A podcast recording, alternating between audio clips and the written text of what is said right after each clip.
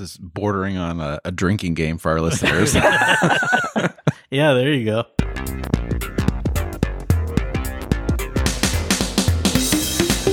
Hello, everyone. Welcome.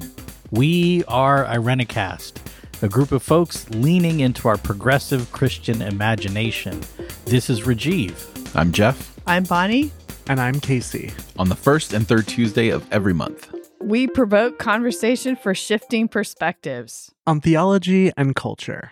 This week, we're talking about hope. And our segment is a brand new one invented by yours truly called Buddy Bingo. More on that after. A so teaser, in, I like it. Nice. so the, the the concept of hope is just a really big one.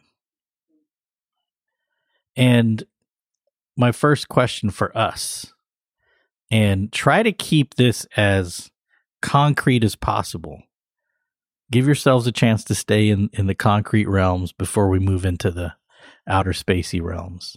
But how do you define hope? Uh, mine is probably, I mean, our last conversation was on faith. And I know that faith and hope for a lot of people are very related. But my hope for me is like the, the best definition I can come up with is that it is a projection of the future that is calculated by life experience and worldview. Nice. Super concrete.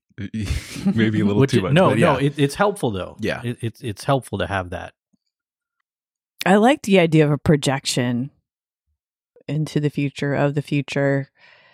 But I think hope is so present moment and it's like moment to moment, it has to be renewed hope feels less durable than faith and love and some of the other things that we, you know, this faith language that we use. So I would say it's an idea that things are going to be okay. It's an idea that things are going to be okay that has to be regenerated moment by moment. If I was trying to be concrete, it would be that's as concrete as I could go. Thanks.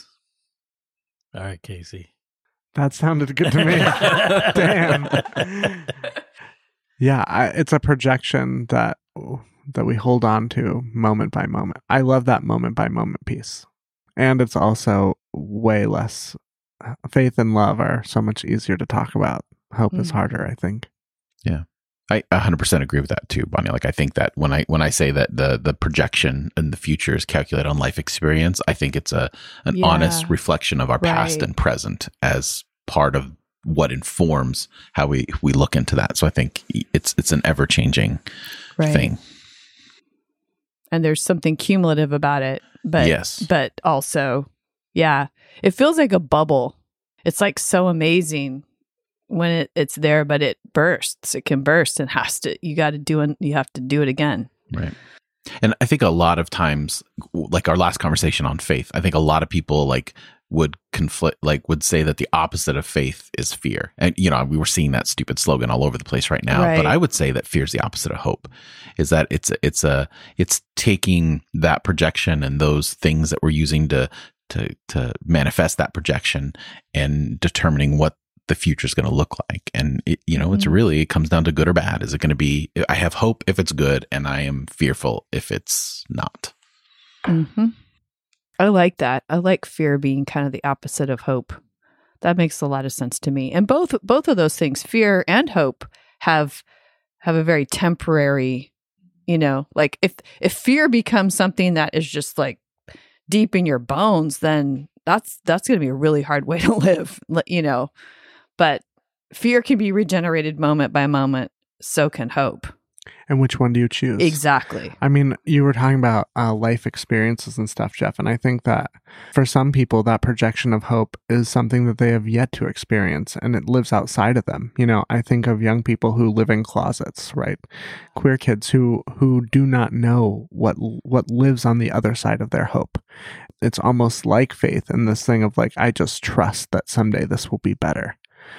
And so there's a lot of hope there. I hope that I can survive blah blah blah this moment, basically. So it is even, I think, beyond your own experience and the promise or the trust of something for a future that you have yet to see. Right. And I think that promise being Yeah. communicated from someone also highlights that That's right. that tension between hope and fear because a lot of people will use fear as a way to control under the guise of hope That's right. because they're so easily related and conflated with one another. That's a really good point. You know, like I think that isn't that what the prophets were doing, right? Like, well, some were evoking fear, but a lot of them were trying to instill hope uh, for a, a future that had yet to be seen.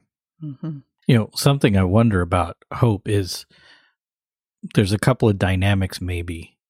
One that seems very common is that hope is a vehicle that gets us to something. It's sort of like a wish list. We have a hope list. Mm. Or is hope in and of itself the thing? It is its own objective. I think the latter. I think hope is at its own objective because then, like, if we're talking about hope, like Bonnie brought up, being like the shifting thing related to our experience, it's kind of a place that we sit in until experiences and the world around us shifts. And then we try to find the next hope, the next kind of of thing. So I think I think hope is probably an end in of itself. Yeah, I I think I think so too, and I think that hope is the, one of the gifts of the spiritual life. Eh, those who may be engaged in spiritual practices like meditation or prayer or you know make a regular habit of something like yoga whatever it is th- something that feels like you are it's part of your evolutionary process around spirituality. I think that one of the gifts of that practice is hope. It sometimes it shows up in unexpected ways and you're like wow you know even though there's a lot of darkness around me i'm experiencing hope. How did that happen? Where did that come from? I would say it's probably directly connected to to the spiritual life and spiritual practices because maybe the other side of that would would be fear like jeff was talking about. Disengaging for me anyway disengaging from some of that spiritual practices or from my spirituality i can devolve into fear in like one second so yeah and that's that regeneration that's why we do this over and over and over and over again is because it rises hope rises over and over and over again it doesn't it's not a steady presence with us Right. I mean, there there was a period of time where Jesse Jackson was doing a lot of public speaking in and around DC when I lived there and would go, you know, I would I was at these events and he often was like the final speaker and he's a great public speaker. And his end phrase, even though you knew it was coming every time, was keep hope alive, keep hope alive, keep hope alive. And it's like you knew it was coming, you still like needed it every single time. With with the construct of hope like how how have you managed to reconstitute it into its place in your life today today I struggle desperately to manifest it every single day. yeah yeah yeah i hear that Before, you know, I think it was for well for a long time it was just connected to heaven, better future. It was always it was almost Mm. always connected to how my view of the afterlife evolved.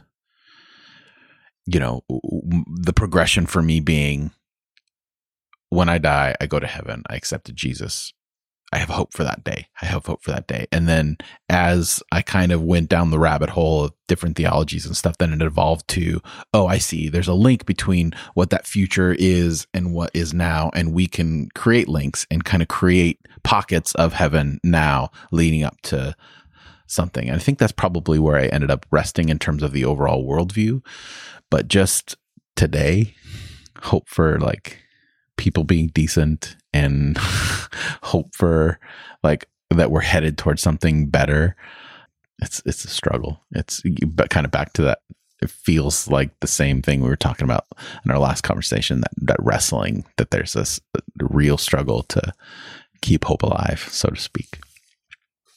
I, I feel like um that idea of keeping hope alive is found in gratitude for me. And this sense of like when I feel so hopeless, I try to reach for the things that might remind me of why there's a reason to still have it. It also then feels like a responsibility to pass that on.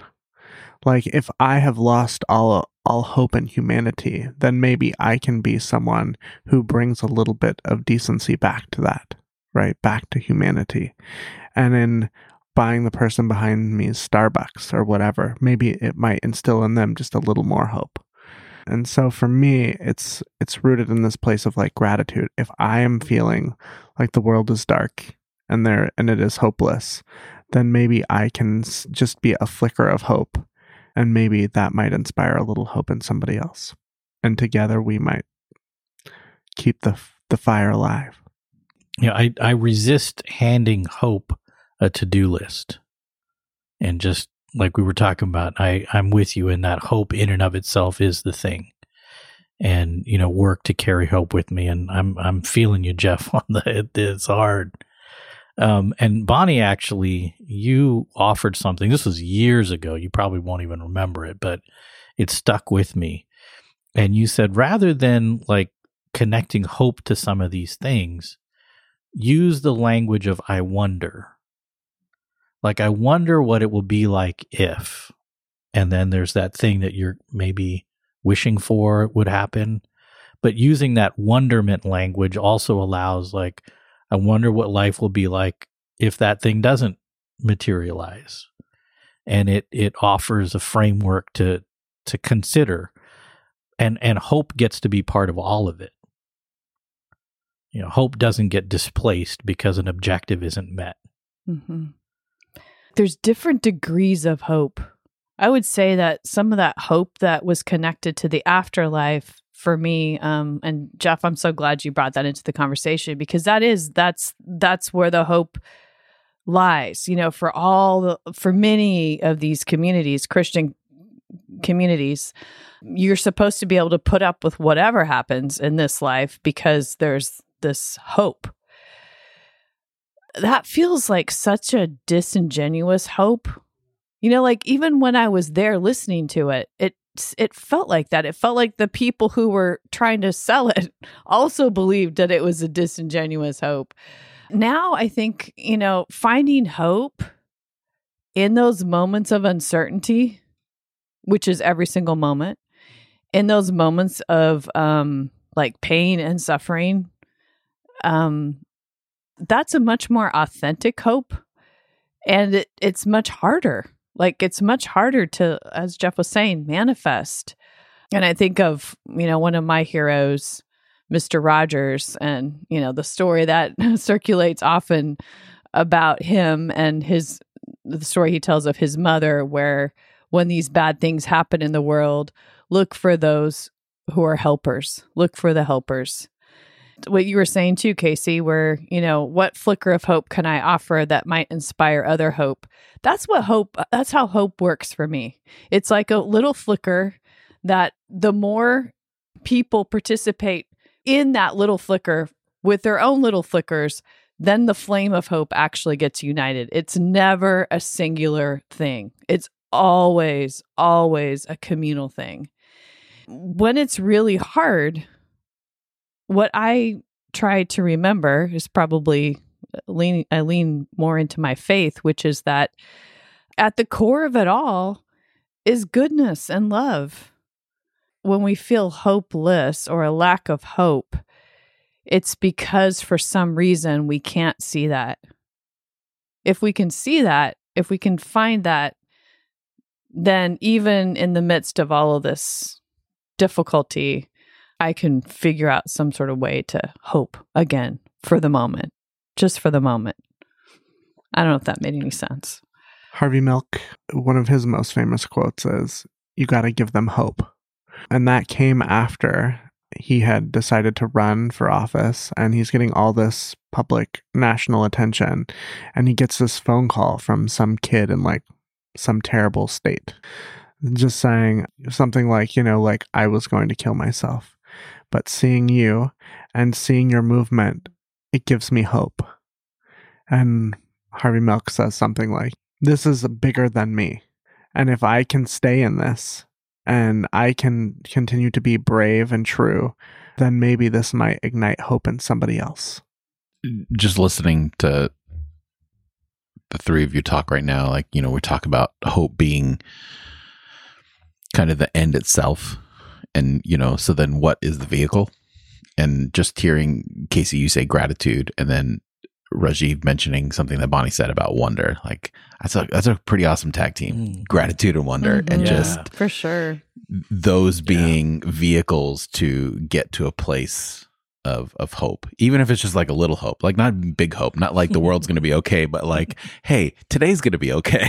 Right. and right. and finding those moments of gratitude and wonder and how how nice it is to sit in either or both of those things. Well, neither of those require certainty. Right. And that's mm. really helpful. Yeah. In fact, Yeah. wonder, as soon as you have certainty, you sort of lose something in wonder. Yeah. This is why we love you, Bonnie. well, no, this is a collective effort here. And I think that that's where our hopelessness really stems from is that we want concrete things. We don't want to live into the mystery, especially as, uh, you know, first world people like who have all these great privileges where we don't wait for anything and we suffer for nothing. We struggle with living into mystery because we don't want to be, we don't want to live into uncertainty. And I think that uh, allowing for there to be some gratitude in our wondering and um and even if it isn't okay like rajiv was saying even if it ends up even if the outcome is not what you would hope is there still something that you can find gratitude for is the invitation for for living really i mean the uh, i i read the book um oh what is it the something joy by the dalai lama Mhm. oh man anyway We'll figure it out. We'll put Yeah. it in the show notes. yeah, and he and he said and he was saying that you know um, one of the things that he likes to do with people is like legit mess with them, like will on purpose when they are in meetings and stuff make something happen that disrupts the the situation to create some sort of small chaos. Nothing super dramatic, but like he'll tip a he'll accidentally kinda bump something where water spills on the floor because he wants to see how people will respond in those moments. What is your true nature when something goes off the charts? And the Dalai Lama basically is saying, like, um, if you can get yourself to a place of gratitude, even when the water f- is tipped, if you can get to a place of laughing and not and not this sort of uptight place, this stressed place, then maybe you found you found you know a way forward in your living. And and i think about that all the time because i am someone when the water gets tipped i'm freaking out. You know even like last sunday you know all of our all of our tech stuff never i feel like you know this is where my grandma's evangelicalism still exists you know like the devil is in the the computer or whatever like why why Yeah. every sunday does our technology have to behave this way Mm. and the last few Sundays, I found myself getting worked up or, you know, like this anxious presence, which then leaks into into Mhm. everyone around me. Yep. And so this this week I just started I just started laughing and I went to the mic and said, everything here is only a suggestion. And it shifts everything, right? If we can move to that place of wonder and gratitude um, and not hold on to things so tightly, things change. Mhm. Yeah, in I, one of the classes I took in seminary was on dying, death, and grief, and the professor he he would talk about hope as an integral element in the whole process, and would say, you know, was so long as there is breath, there is hope. And one of the students was like, "Hope in what?" He's like, "There is hope." the hope can be a myriad of things, but it the the outcomes aren't the point. And and then they were like, well, what about when breath ends? You know, you know, we're all wrestling with this information. And he's like, he got a very Eastern was his response. He's like, one breath ending doesn't mean breath ends. You know, things continue to breathe. And even if humans cease to exist, the plants and the animals breathe. And there is hope. I worked for an organization uh, when I was in college with men dying of AIDS. So basically, every sun or every Saturday, I'd be hungover as hell, driving someplace in uh, the Seattle area, mostly helping men get groceries or just sitting with them and listening to their stories or watching Judge Judy or whatever. And the guy that I spent the most time with, his name was Wayne.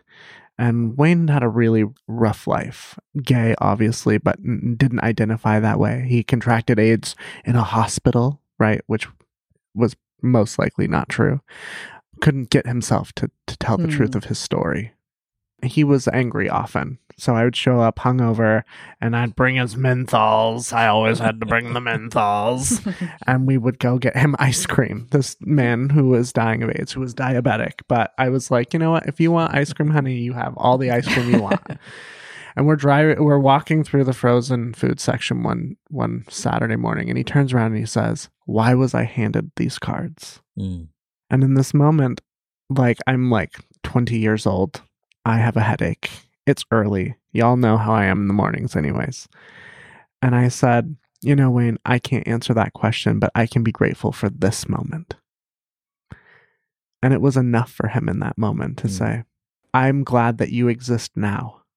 Like, I don't know what your past has been, but in this moment, I can be grateful that we have met and that we can be walking down the frozen food section getting your strawberry ice cream. Right. And that was enough. hmm And I think that, like, going back to what we're saying about, like, when it feels like, what is the point? When we can just reach for some strawberry ice cream and say, this can be enough for this moment. hmm I'm I am thankful and hope for more moments where I can enjoy this strawberry ice cream or whatever. It doesn't solve all the world's problems, but in this moment, if you can just hope for the next, it might be enough. Yeah, I like that. I keep wondering, you know, like how this relates to to Christianity and faith. And I like the idea of breath.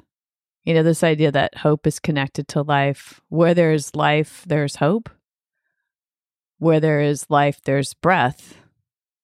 If we're so deeply connected to that breathing in, breathing out, breathing in, breathing out, or the breath of life, the story of of God breathing the breath of life into creation. In so doing, perhaps also breathing hope into creation.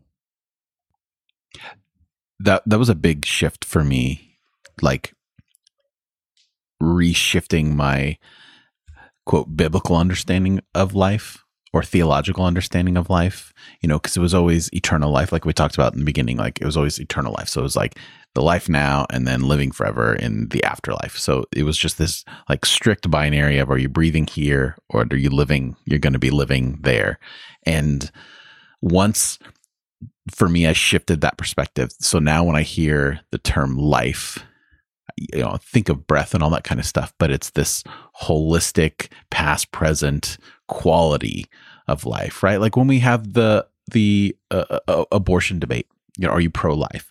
Your pro breathing child is different from like life, like thriving economically, spiritually, in in in a way with mental health and I th- or mental health. And I think that when we talk about hope and where there's life, there's hope. I think where there's an, a life more abundantly, right? Like we mm-hmm. use that word a lot on. and and what that means it doesn't mean like you just have god and now you're okay because i think that that uses this beautiful thing of like going from moment to moment sitting in this this spiritually divine mystery of god and it weaponizes it to follow these rules be in this context do what we say and that's the only way you can maintain or hold on to this hope as opposed to like experiencing life and how things that seem small or inconsequential and, and i think any and this, i'm just going to say it any spiritual leader that uses the physical life of well it doesn't matter on this plane or you're going to do it whatever that is is full yet because you're you're you're not regarding the reality of what life really is. It is physical, it is spiritual, it's all of these things. And it has to do with economics, it has to do with providing people a, a, way to live. So I think when we, if we want to foster hope,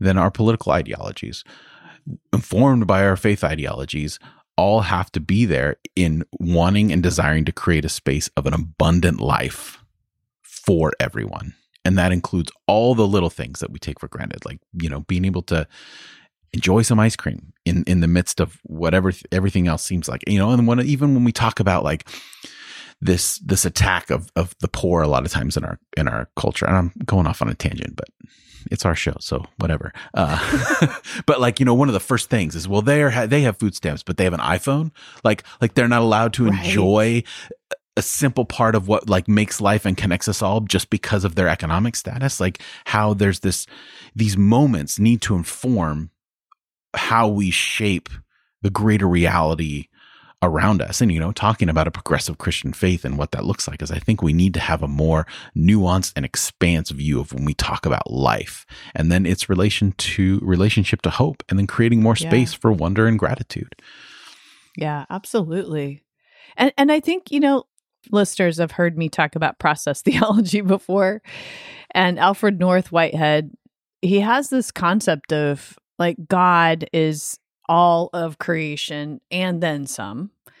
And in the and then some, the transcendent aspects, there are these things called eternal objects, which would be like beauty and love. And, you know, humans and all creation can bring those things into existence in our world. But I don't know if hope is one of those things because I think I think hope is necessary where life is. If there were if there was no life in in the way that we understand life, then would hope even be necessary? You know, I think beauty and love and peace and those things, joy, they may exist in some transcendent level, but I don't know if hope does. Like hope hope is elemental. Hope hope is elemental to life. Like that is something that has been so wrongly presented in a lot of Christianity because hope is connected to something beyond life, which makes no sense right. whatsoever. And I think that's exactly what you're trying to, what, not trying to say, what you said beautifully, Jeff, is that it, it's about the the hope leads us and guides us to this abundant life you know because it because hope informs us. It teaches us like what's what could be possible. And we need that teaching and we need that motivation and that energy of that hope brings us to get us all to this abundant life here now in this moment. Like anybody who who connects hope to something beyond this life which is what you just said it's not hope. That's just what is that? That's some kind of like snake charming thing or something it's yeah. It's I, I, remember um this it's still in the the more conservative world tying into this and we we probably should do a, a whole episode on the afterlife cuz we're we're kind of moving into that realm a little bit which would be a great episode. But um and this ties to what you were saying Jeff and this is in a conservative construct. He said if you believe in ever eternal life know this that eternal life actually begins today. What you do now matters. Like so in his in his theological construct, he was able to connect the you don't get to separate the now from the then. Now is the then.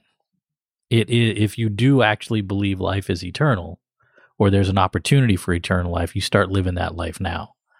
And I was like, hmm, makes a lot of sense. Yeah, and then it causes you to do something uh, going back to what you were saying, Bonnie, what is it then? It is an opiate. If we can drug everyone with hope that you right. know that their oppression now is is fine because someday you won't have that experience.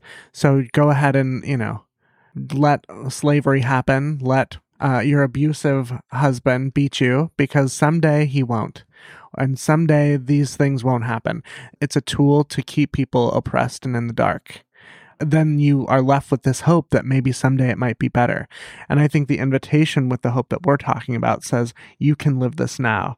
And if the hope that you that that you want to bring into the world does not yet exist, that is a part of your faith and then it requires all of us to bring forth this this new way of being in the world like what is the point of of hoping for uh, an eternity of something you've never tasted Yes. I don't think you can have hope without first experiencing what you're hoping for. sure And which throws the afterlife completely out the window, even if it's just a taste, even if, because then it can stay vague. It can stay like it's going to be good. You're just attached to like this generalized, you know, view of something good or better. And those terms do not define anything. And how can you have hope if there's not something like defined that you're hoping for? I think hope has to have shape. It has to have, it has to have legs. It has to have something that's connected to here and now.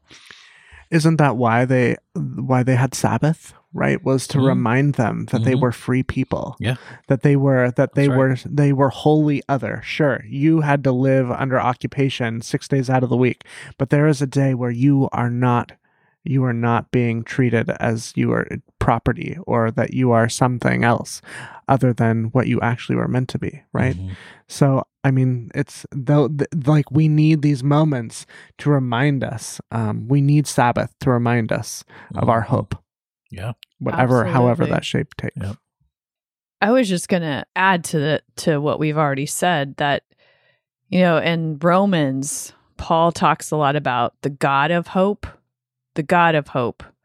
And particularly, you know, in talking about how the message well, through Jesus, the message in in many ways, the message of the tradition of Judaism, which is has Sabbath built into it and and that God's desire for the restoration of the world, you know, that message needs to expand beyond just the the people that were holding it. It needed to go out into the whole world.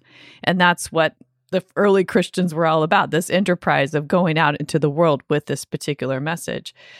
When he speaks to that, he always he seems to make references to this God of hope. Um, it's a very earthly energy, hope. And yet God, it's it's maybe where we actually find our partnership with God as humans in this very tangible way. Where hope is, is where humanity and spirit and God unite. Where fear is, it's where humanity and like evil forces perhaps unite. Like if we're going to keep it really simple and use some of this language. And that just makes sense to me. I don't know Right. how it hits other people. Well, I think that the the you know when we look at the Hebrew scriptures, it's always very like earthy because there's no like sense of of afterlife, and I think you know later when we conflated the afterlife with the day of the Lord and the year of Jubilee and and mixed all that up, we lost. I think that Mhm. that you know one of the few times where a strict like binary definition like in the hebrew scriptures like hope it was either hope or fear it was like hope in god and what god is going to provide and that day and there's always concrete examples of it the sabbath the year of jubilee like here's physically what it's going to look like instead of this vague like streets of gold you know? Right. you're going to be in a mansion. And i remember even thinking back then like i don't want to sit in a worship service like 24 7 for eternity. That sounds so boring. And, and then getting chastised for that kind of belief. And i was like because there was no there's no concrete thing. And then you know that that shift in in early christianity to like no like just this experience now. And how how there's so much of it that a lot of us will never fully understand at least experientially because we we're not living under that same kind of oppression that was pretty consistent throughout the the the cultures in which the scriptures were were written you know and how people of privilege are are missing a lot of that and how you know the only way you can even just kind of understand that is to to hear the hope of others in circumstances that are that are far beyond ourselves. And i think that i think that that's true. Like it's it's really based in earth and we can develop that and learn to have gratitude and wonder by like and as much as we can hearing and experiencing other people's lives and experience. Just that that relational aspect that we talked about when we talked about faith is is also present in, in hope as well. I have a small rant about this because I I'm I'm just having sort of like an epiphany around what you're saying. You know, I mean, that's we've gotten to this place of talking about year of jubilee and Sabbath and stuff to remind us of the importance of hope, and you know, this idea of like hearing this message of you know and when we get to heaven there's you know god has a big house you know many rooms and all this shit. And i'm thinking about like why why this tradition was formed in the first place. And by this tradition i mean the jewish tradition that then seeps into christianity and then is again used to occupy others. But prior to that this idea of needing something now in the wake of occupation in the wake of oppression and what makes Christianity so difficult now is the people who are who are longing for an eternity and who are you know peddling this as the most important thing are the same people that I'm wondering if uh, the the idea of God having a house with many rooms how satisfied they would be in that house if they've already built their own kingdom here. If God did have a house, I imagine it wouldn't look like the house that you're living in in Rocklin, California or Hollywood and certainly the people that you that you have keep company with uh, would not be the people in that house. And so again i'm just reminded of like these eh, the, this language we use and the people who are peddling this stuff are the very people who would be very dissatisfied with the very thing that they are talking about because they have already established their kingdom on earth. They don't need a kingdom into the future. And yet they promise those who who actually do need transformation now who are looking for a, a hope a future and a hope as jeremiah would tell us. They need it now. Mm-hmm. oh god does have a house it's it's this planet and we all share it and we live in it together. And yeah, those those people who keep trying to tell sell this real estate this in, in the sky or whatever, it makes it it makes absolutely no sense. It's a it's a distractor from the oppression. Karl Marx, right? Exactly. Yeah. It's exactly right. When you were talking about the opiate, that, yeah. immediately came to mind. Yeah, that's that's what Karl Marx was talking about. Uh, that religion, which he probably means this like hope that's for sale, um, is a complete distractor from the oppression that's going on right mm. around us all the time. And and I want to push back on something that you said a little bit, Jeff, because I think that those of us who identify as privileged, we don't realize that when when we, you know, there's there's a huge loss that comes along with privilege in a way that keeps us disconnected from from understanding things that other folks understand. Like if you go to communities where they're identifying with the the characters in the bible the stories in the bible you know like Jesus is real to them because there's an alliance between Jesus and the community in, in a way that Jesus gets me. Jesus understands my plight, for example. And maybe those of us who are privileged feel like, you know, that that we're outside of that somehow that we're outside of that uh, that capacity to identify and we get we lose touch with the ways in ourselves within ourselves that we are suffering like we feel like it's not okay to acknowledge our own suffering because of these hierarchies of I don't know. I'm it, this is going to be a very stumbling way of saying something that I think is important to say and it I hope it comes out right and if it doesn't, so be it. Let's have a conversation about it. But privilege, even the language of privilege is not really privilege. It's a lack. It, it is something missing and it's it what's missing is an aspect a very important fleshy embodied part of our humanity. And it's something to mourn. To try to give that I, i'm with you to offer an illustration because we've been doing a lot of that over these metaphors over the last several episodes. So there's a movie called in time. And it's a great movie not a lot of people saw but it's a fantastic movie. And essentially what you accumulate is time. And so on your wrist, there's like a digital readout of how much time you left. Have you seen this movie? And so the wealthy people have like all this time, and you can share time with people. You know, you can put your forearms together and transfer time to other people. And the whole agenda of the privileged is to just not die because an accident can kill you. Barring that, you've got all this, you know, millions of minutes, billions of minutes to live. And the poor, you know, they work just so they can run and get their time stamp so they can live for another week for the next payday. And so again, the, that privilege is just a cage. It's just this fancy cage where they're just trying not to die in time. It's really good. I forgot about that movie. Yeah. Except it's Justin Timberlake. But Well, other than that, Hey, yeah. yeah, come on. He's great on screen, man. Don't knock JT. I will. Free Britney. Um, uh, I, I think that that's a valid pushback, and I and I will, you know, admit that that most of the time when I'm talking about that, it's coming from a place of desperately not trying to infantilize suffering.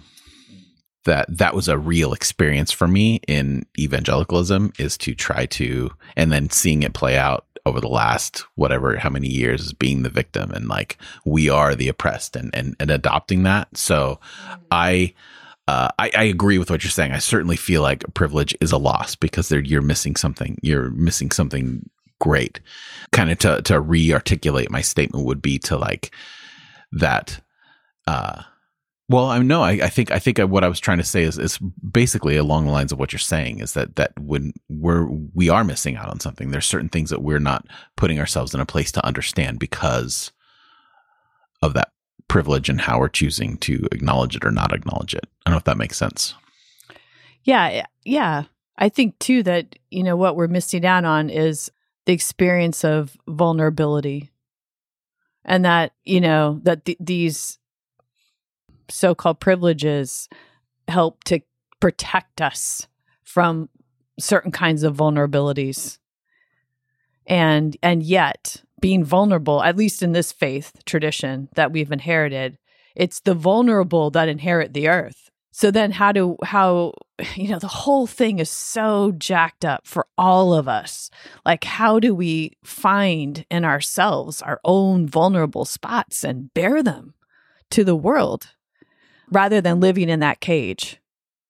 Like I can't I can't think of a more caged human than Donald Trump, for example, by his own privilege and the privilege of his ancestors that he is carrying forward.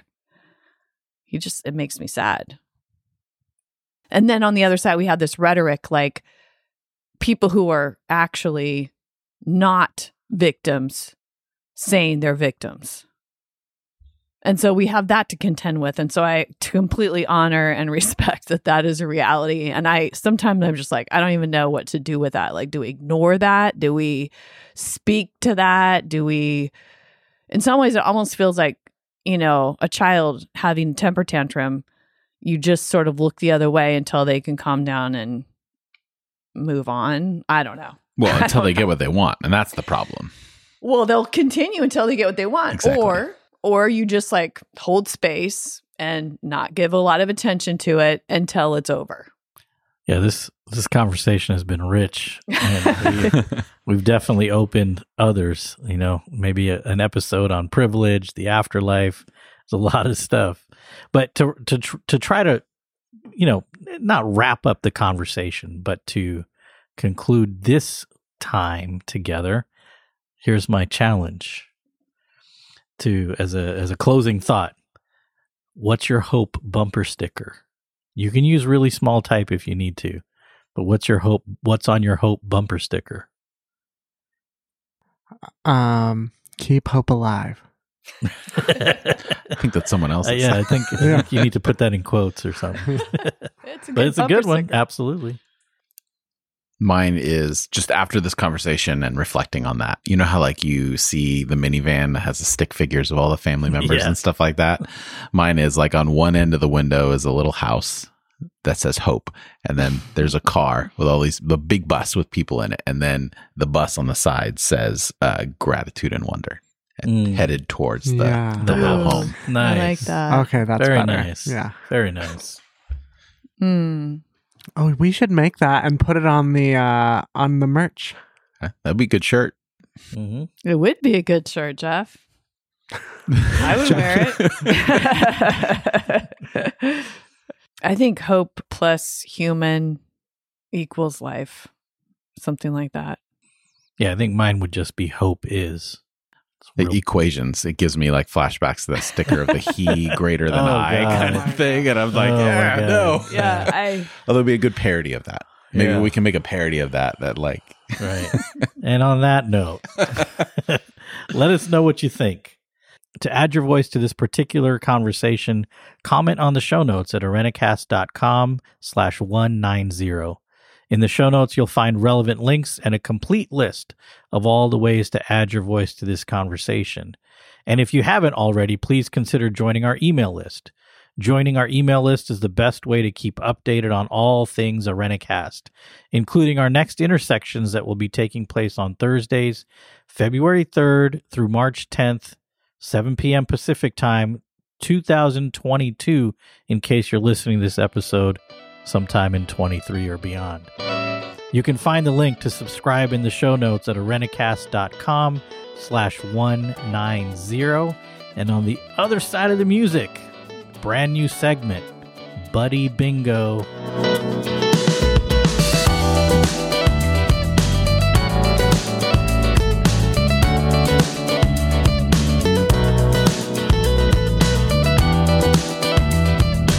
So, Buddy Bingo is a game where each of us try to put together a word or a phrase on a bingo card for our respective buddies. We're going to take turns, go around the circle. Now, one of our challenges that I'm asking us to do is when you say the word for the buddy, say it like they would say it. So, a little bit of uh, impersonation along with the game. okay.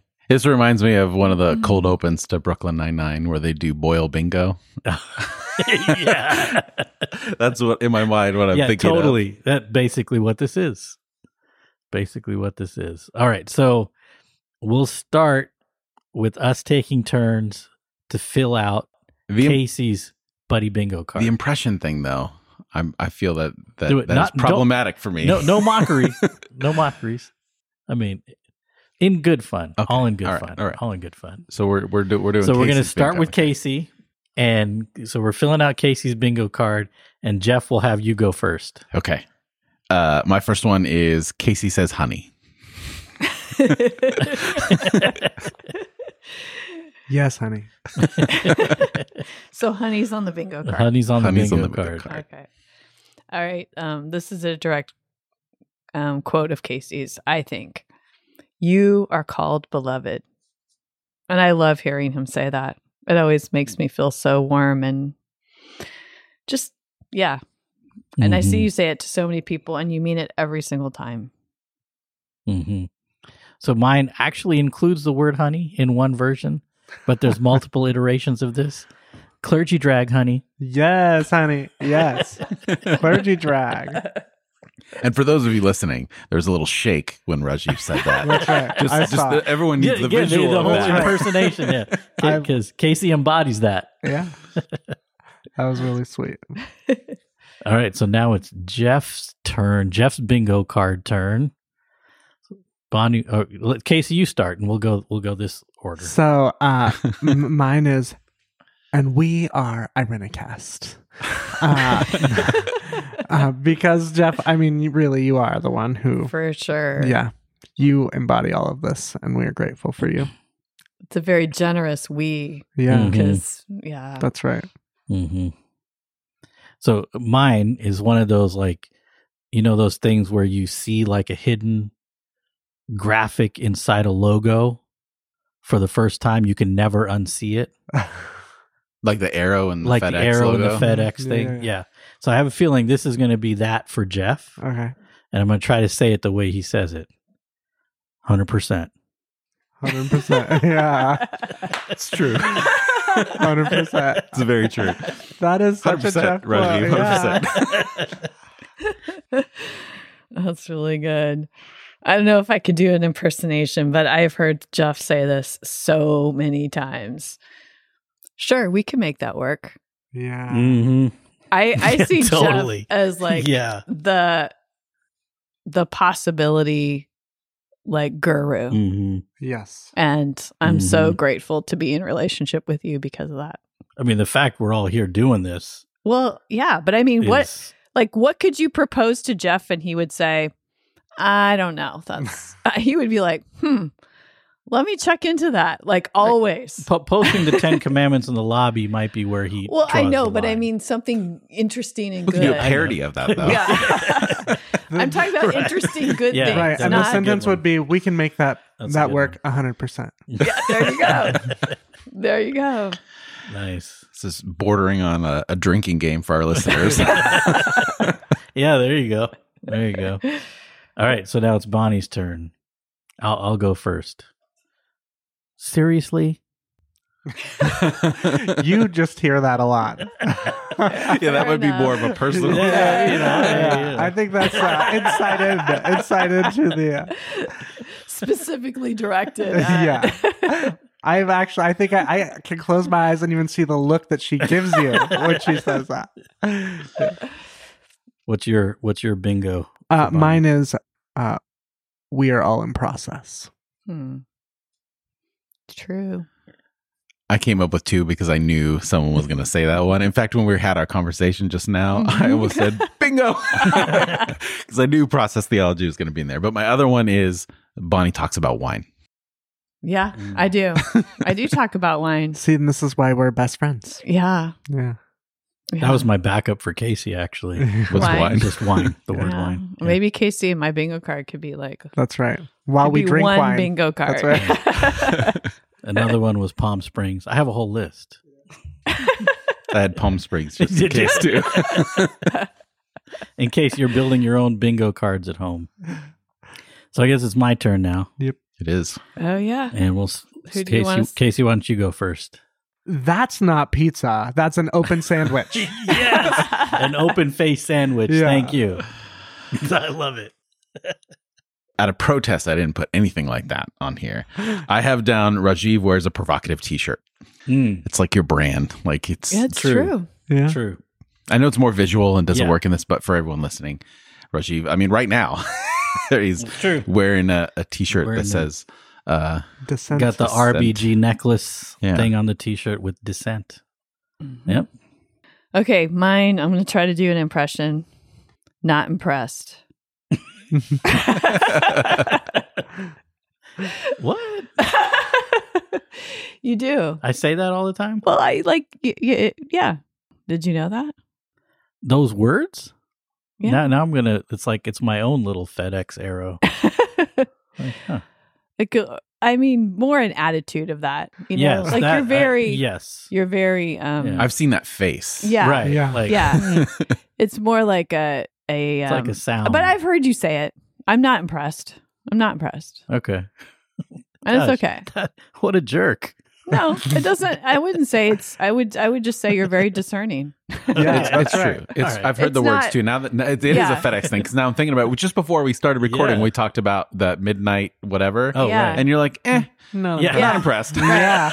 Yeah, you sure did. Yeah. Oh my goodness. Yeah, totally. Okay. I'm going to pay attention to that now. Yeah. I mean, it's so. The fact that we're all here, we must be very impressive. So. You Just- are. Yeah. You are. Yeah. All of you. and any other bonus bingos that people had on their list? Jeff talking about technology and movies are the two that I Oh, could yeah. think of, That's especially Yeah. movies. Yeah, Yep. Yeah. it's there. yeah. Left Listen- behind. Left That's for, behind. for Jeff. Yeah. Yeah. That finds its way in every every so often. Yeah. I Kirk guess it Cameron and does, Left right? Yeah. Behind. Yeah. And your buddy Kirk Cameron. Oh my gosh. And Rajiv's um, comedian references. Yep. Yeah. Lots of those. Yeah, for real. Well, Yeah. and That- your laugh not- is uh, something, I mean, it just brings so yeah, much I had hearty gut laugh Yep. on my list for Yeah. Rajiv. Yep. I'm fighting it right now. Don't fight it. It's a safe So- space. so- okay. well, that will do it for us this week. A reminder Intersections Thursdays, February 3, to March 10, 2022. You can sign up on the website, irenicast.com. Also, the book that Bonnie co edited, Partnering with God, is out. It's on Amazon and other venues as well. If you enjoy Irenicast and would like to join the work we're doing, please consider donating to our PayPal link at irenicast.com slash PayPal. We're committed to keeping the show free for listeners, but there are costs involved and your financial support is necessary. That's irenicast.com slash PayPal. Irenicast is a nonprofit organization, so your donations are tax deductible. You can also sh- support the show by just making sure you follow wherever you listen to podcasts and if your platform allows it leave a rating and or review so for this week this is rajiv i'm jeff I'm Bonnie. And this is Casey. thanks for joining the conversation